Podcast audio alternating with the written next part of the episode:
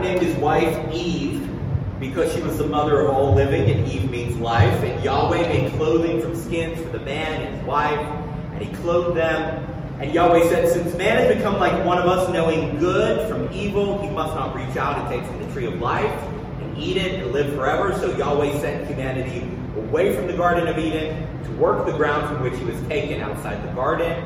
He drove the man out and stationed the cherubim and the flaming, whirling sword east of the Garden of Eden to guard the way to the tree of life.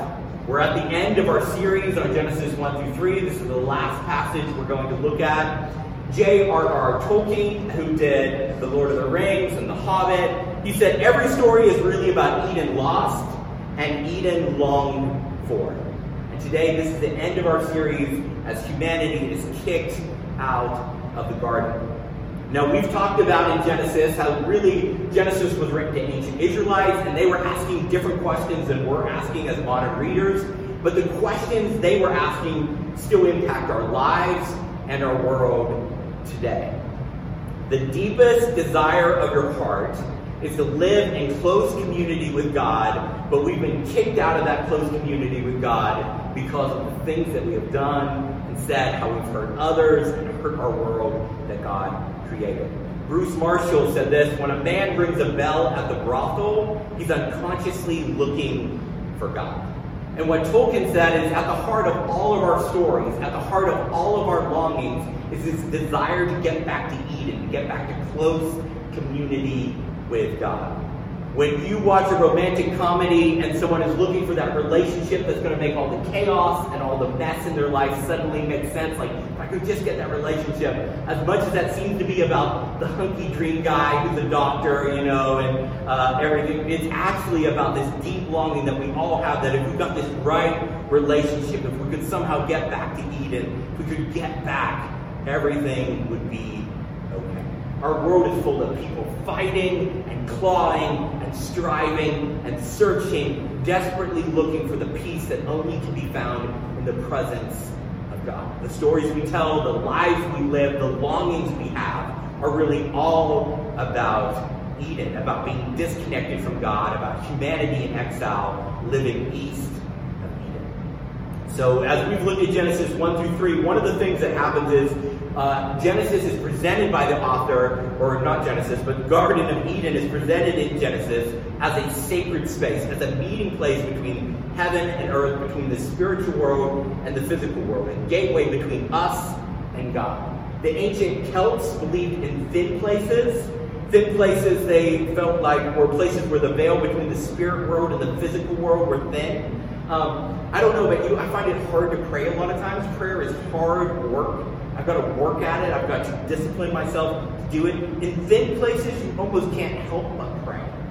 It's just a place, have you ever felt that when you're just like, I have to pray right now? This is just a place where I'm overwhelmed with something in this place. The air seems alive with energy. As the Celts were converted to Christianity, they built monasteries in these thin places to keep round the clock prayers being prayed. They imagined that their prayers in these desolate, thin places held back the chaos and the work of the enemy in the world. The Burren, we have a picture here, is a, uh, an example of one of these famous thin places in Ireland that the Celts felt like this was a thin place. Like here, the veil between heaven and earth is thin. Darby and I, when we went to Ireland a few years ago, we were uh, just a few miles down the road from there at the Cliffs of Moher. This picture does not do it justice. Um, just being there is just something about how overwhelming it is. Like it's so weird. It almost feels like if uh, some mythological beast crawled up the Cliffs of Moher, you'd just be like, "That's normal. That belongs here." It just feels otherworldly. There's, according to the Celts, these thin places where heaven and earth is overlap a little bit, where the spiritual seems real and alive. Yes, we can pray anywhere, but place matters. Have you ever been praying by yourself and it's just like so hard work? Then you pray with somebody and it's like the room comes alive. Sometimes the person you pray with or the place you pray matters. Um, Mark Batterson said a change of place, a change of pace can dramatically change your perspective. Sometimes our prayer life needs a change of pace and a change of place. When God tells the Israelites to meet him on a mountain, they had to travel to the mountain. They just couldn't show up at any mountain and be like, is this one okay, God? You know, he told them a place to go. They passed other mountains to get to the one he picked. When God told Jonah to go to Nineveh, he just couldn't show up at another city and be like, can I just go here? Right? Sometimes God sends us to a place. There are moments where location matters, where God shows up in a place and being in the wrong place means missing him. But back to the garden. All throughout the story, we've been given this temple imagery that the garden is a sacred space. The garden, as we've looked back over the last few weeks, is described as misty and there being sweet smelling trees and gold and animals. Any temple in the ancient world had all of these elements. There was incense and there was gold. There was um, animals to be sacrificed. All these elements were pictures or elements of a temple. And at the center of every temple, in the most secure location, the focus of the temple was always an image of the being that was to be worshipped. You still go to temples in uh, East Asia today or in different parts of the world. At the center of a temple or shrine is always the thing that's to be worshipped. And in the center of the garden was this tree of life, this picture of God and his life giving presence. But the text doesn't just present the Garden of Eden as a sacred space as a temple, it presents Adam and Eve as priests working in the temple. It says that Adam and Eve were placed in the Garden of Eden to work it. Now, this is interesting because the Hebrew word for work, adova, is the same word for worship. The word in Hebrew for work and worship are the exact same word. When we think about worship, we often think about music, and music, singing is something that we use our bodies to worship. For, but for the Jewish people, all the work they did was worship. The work of expanding the garden was worship. Worship isn't just what happens on Sunday. Worship is what we do with our bodies every day that ends in Y. Your work is worship. Your worship is work. Now, I work at the Mainline Arts Center. One of my tasks there is I clean bathrooms at the Mainline Arts Center. Real prestigious, you know, like people are like real impressed by that. Um, that doesn't feel like worship when I'm cleaning bathroom. Uh, if it's really messy, it really doesn't feel like worship, right? Like, but it is because I am a temple. My body is a sacred space. The work I do with my body becomes worship to the God at the center of my temple. In 1 Corinthians 6, 19 through 20 says, Don't you know that your bodies are temples of the Holy Spirit within you, whom you received as a gift from God? You are not your own. You were bought at a high price. Therefore, honor God with what you do with your bodies.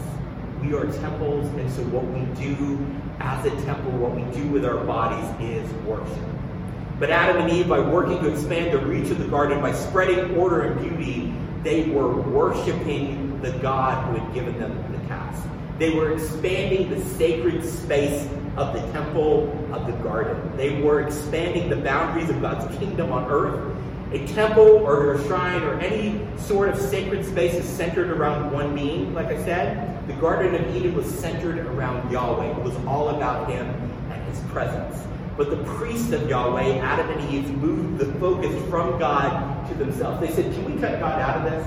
This is His sacred space. But can we skip God and get right to what we want without Him? And so they turned the focus of the sacred space to themselves. They tried to make Eden about them, and in doing so, they lost Eden. A life focused on ourselves will always be the cheapest, least fulfilling life possible because it is life farthest, farthest from the ideal of Eden, farthest from what we were created for, to be priests in the sacred presence of Yahweh God. Now, as a result of their sin, mankind is kicked out of the garden that's what we read about today. But their role as priests isn't over. Notice what he said. He sent them out to work outside of the garden. Work slash worship. They can't serve in the most intimate place in the temple anymore. But why? Like as I read this, uh, especially when I was younger and I was reading the Bible for the first time, I was like, why doesn't God just say, oops, you know, mistakes happen, you know, spilled milk, let me wipe it up, and you're good, let's just go back to what we were doing. Why couldn't God just let them stay? Um, I think real love demands real consequences when love is betrayed.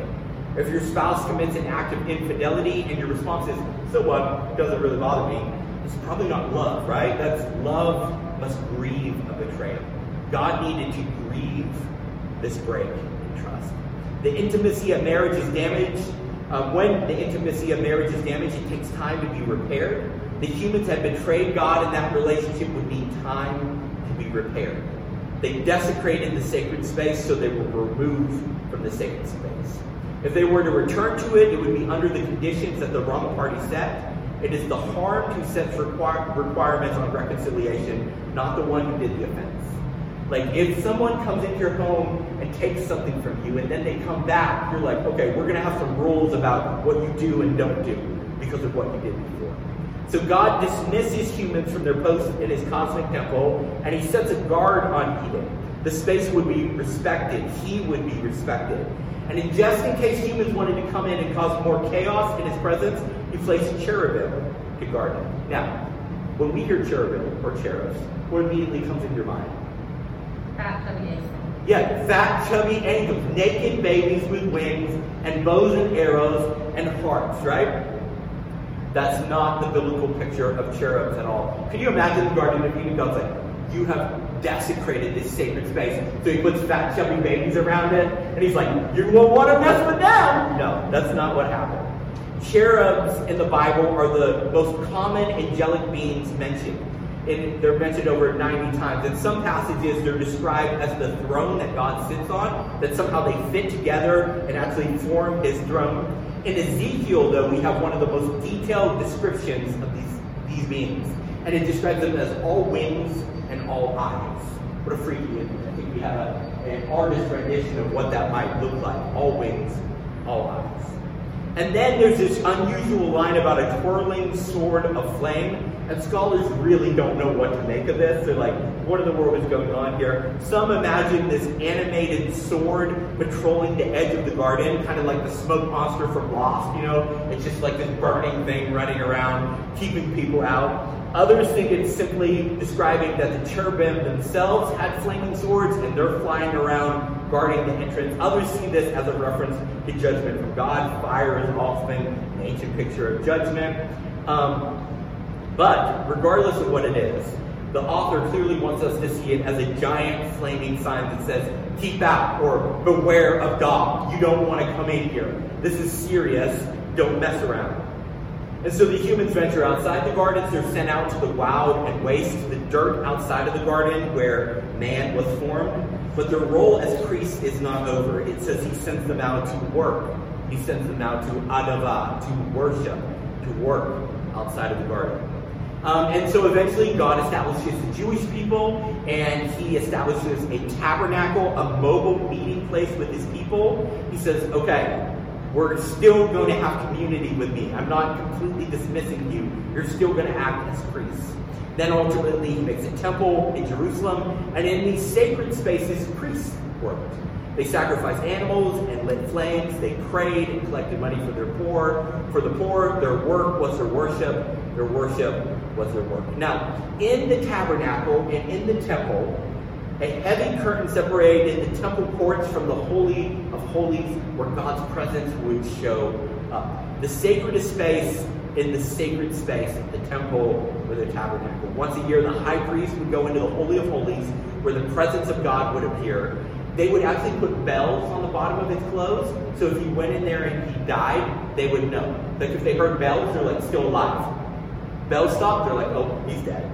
Because going into the presence of God wasn't something to take lightly. It wasn't something to mess around with. They would tie a rope onto his foot because only the high priest could enter the presence of God. And if he didn't do it right, he would die. And they would drag him out by the rope because they couldn't go in there and get him. Um, if he failed to take the whole thing seriously, if he failed to examine himself and follow the right protocols, he would die in the presence now, urban legend says that Van Halen, when he would go, the band would go to do a show. It's such a natural transition, right, between High Priest dying and Van Halen. When Van Halen would go and do a show, they would send a contract to the venue.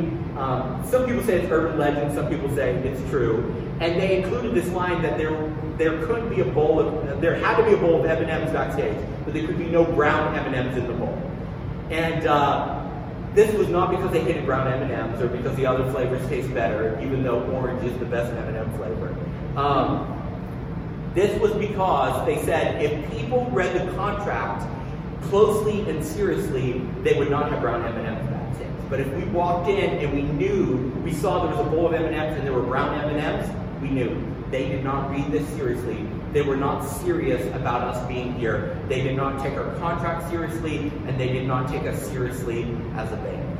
And so when God has all these restrictions on coming back into his presence, it's not because he's just like, I don't like brown M&Ms and we're going to do things my way. He is saying, you've desecrated my sacred presence before. If you're going to come back in, you better be serious about this. You better take me seriously and you better take this seriously. I don't have to let you back in, but I want to let you back in. So let's do it the right way.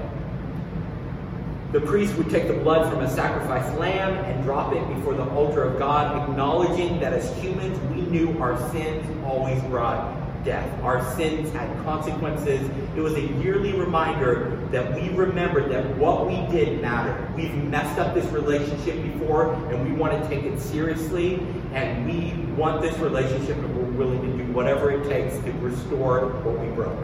Now, this continued for thousands of years and with no sign of stopping. And then Jesus came along and everything changed. When Jesus shows up, everything changes.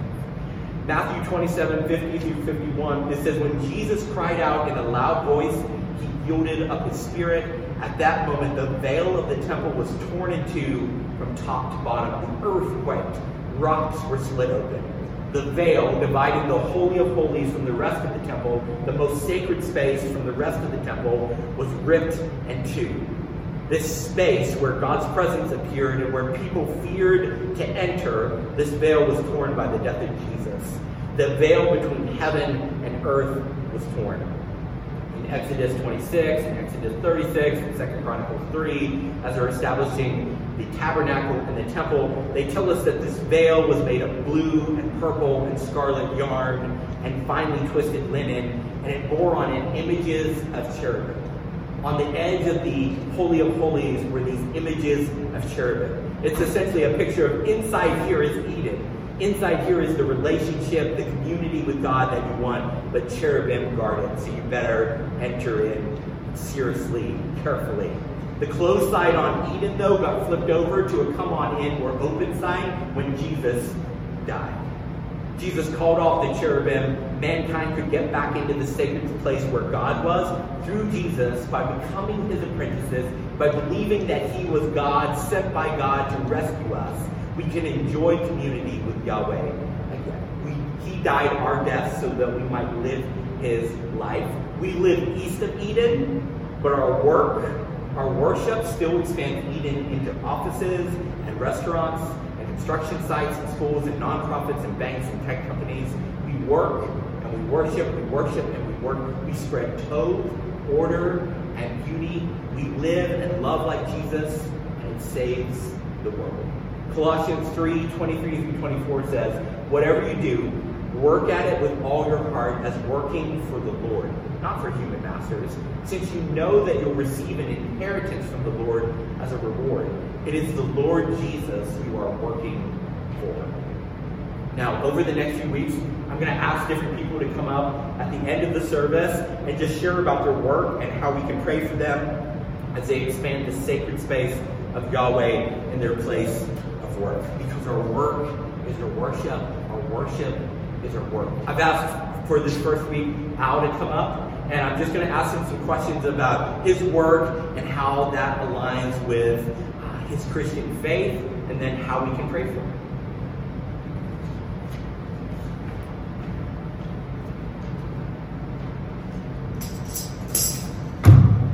Al, thanks so much for being willing to do this with me my first week, Dave. Oh, no problem. I always enjoy being a good guinea pig. So tell us about the work you do, Al. Uh, first, I going to say, uh, Pastor Alex, thank you so much for um, this opportunity to share good part of the, the message today and just really enjoy this series and, and uh, learning more about uh, our work and our worship. I love that. Um, so, about my work, I'm a teacher. I'm a middle school teacher at a Christian school in Philadelphia, and so I am very busy, and uh, and my workday is never boring. What are some issues you face? Um, well, being a teacher, especially this year with uh, all the different restrictions with COVID, it's been a roller coaster ride. We've been virtual, we've been in person, we've all, all these restrictions and changes, and so that that has brought um, just a level of uh, unfamiliarity. Teachers like routine, you know, students like routine, and so this year has been anything but routine. Um, and so dealing with that, students sometimes can um, act out in different ways.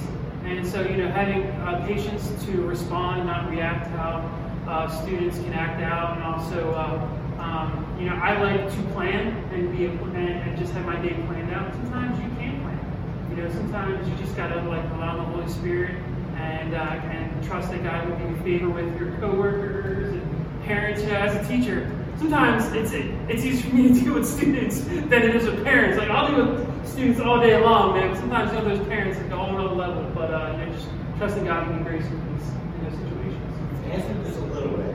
Yeah. But does your faith make a difference in how you deal with the issues you just talked about? Yeah, especially this year. Uh, this year, more than any other year, uh, we had a change in leadership. Uh, our principal uh, made a transition and I was very close to the principal. Uh, great boss. She was a great boss.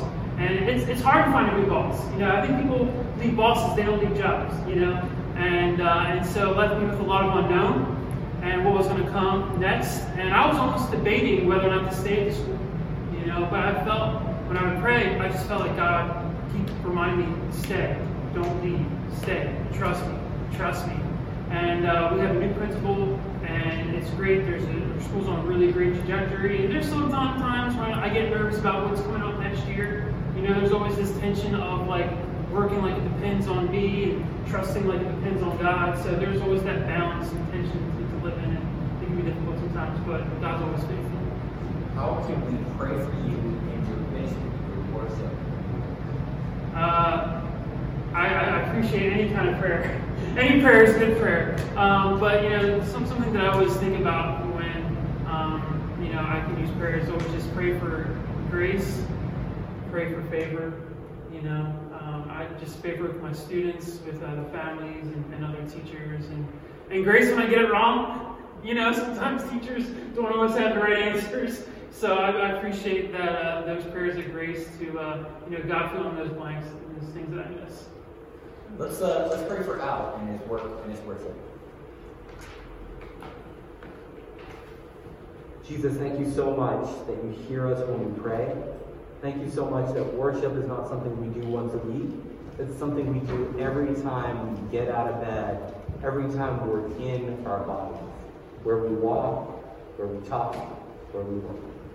God, I pray for Al that you bless him and his students, bless them in the classroom. Lord, bless him with all these relationships, these minds that he's molding for the future. Bless him with the parent relationships, with uh, relationships with other teachers. God, I pray that you would just fill him with your Holy Spirit, that he'll sense your presence and your power, that he'll know that the work that he's doing is worship and that it matters and that it's meaningful and that you're with him. And Lord, the most mundane things, the things that he doesn't enjoy, or the, the moments that are most difficult, may you remind him that you are with him and that he's doing it all for you. And I pray these things